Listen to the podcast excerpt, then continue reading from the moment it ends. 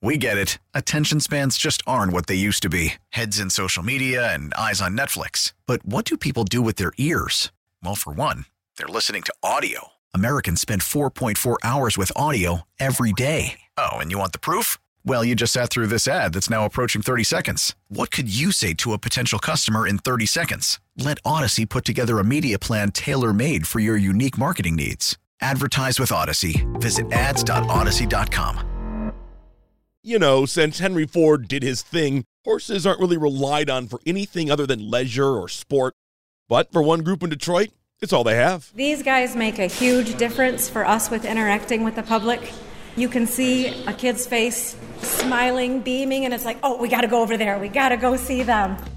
What does it take to become one of Detroit's biggest police officers? Well, it starts with having four legs. This is the Daily J. I'm Zach Clark. Horses aren't nearly as efficient as cars. I mean, vehicles are literal machines.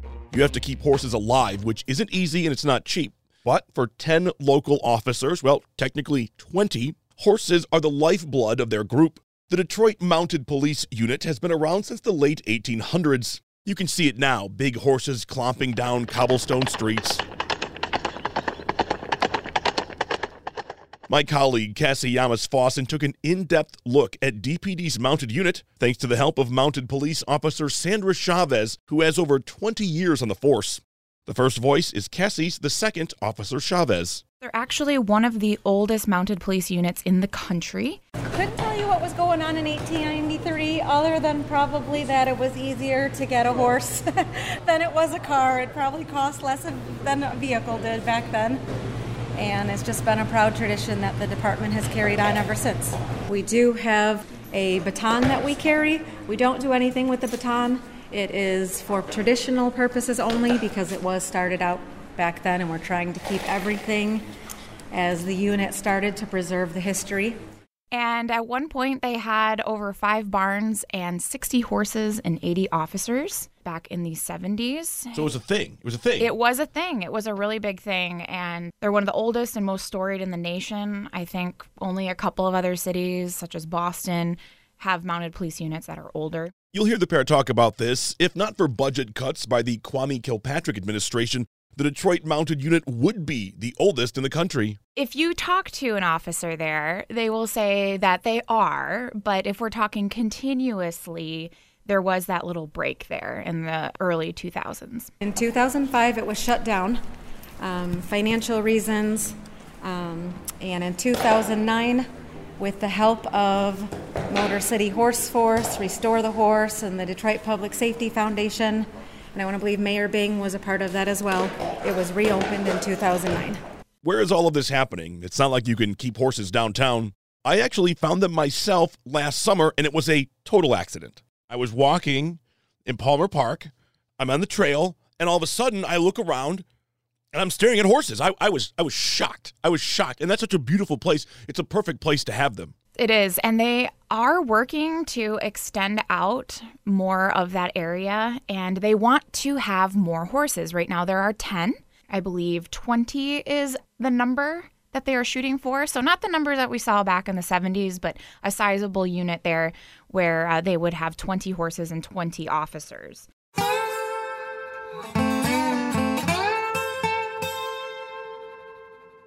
One of the things about the mounted police in Detroit is that a good chunk of their funding comes from donations, so sometimes they take horses as a donation.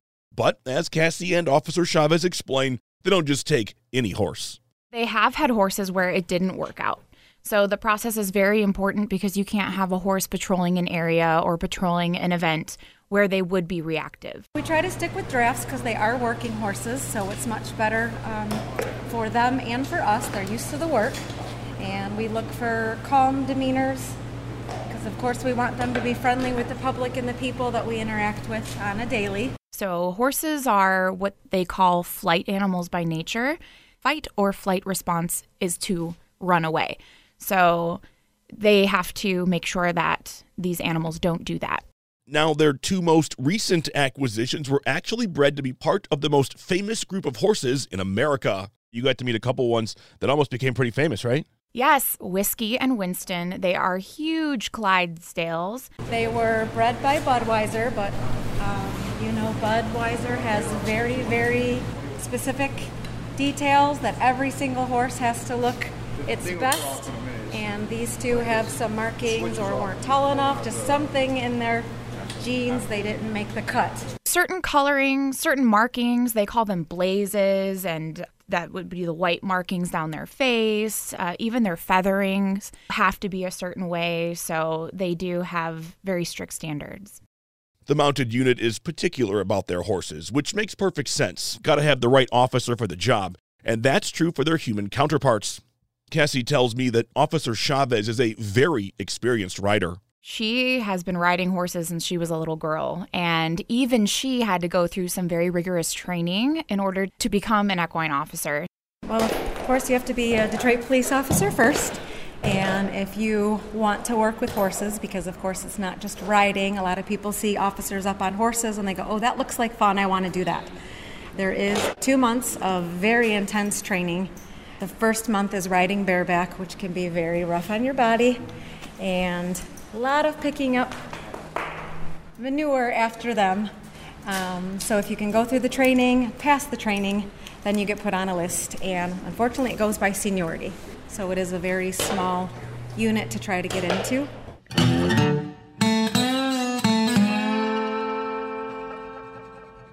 To be clear, these equine officers aren't just for show.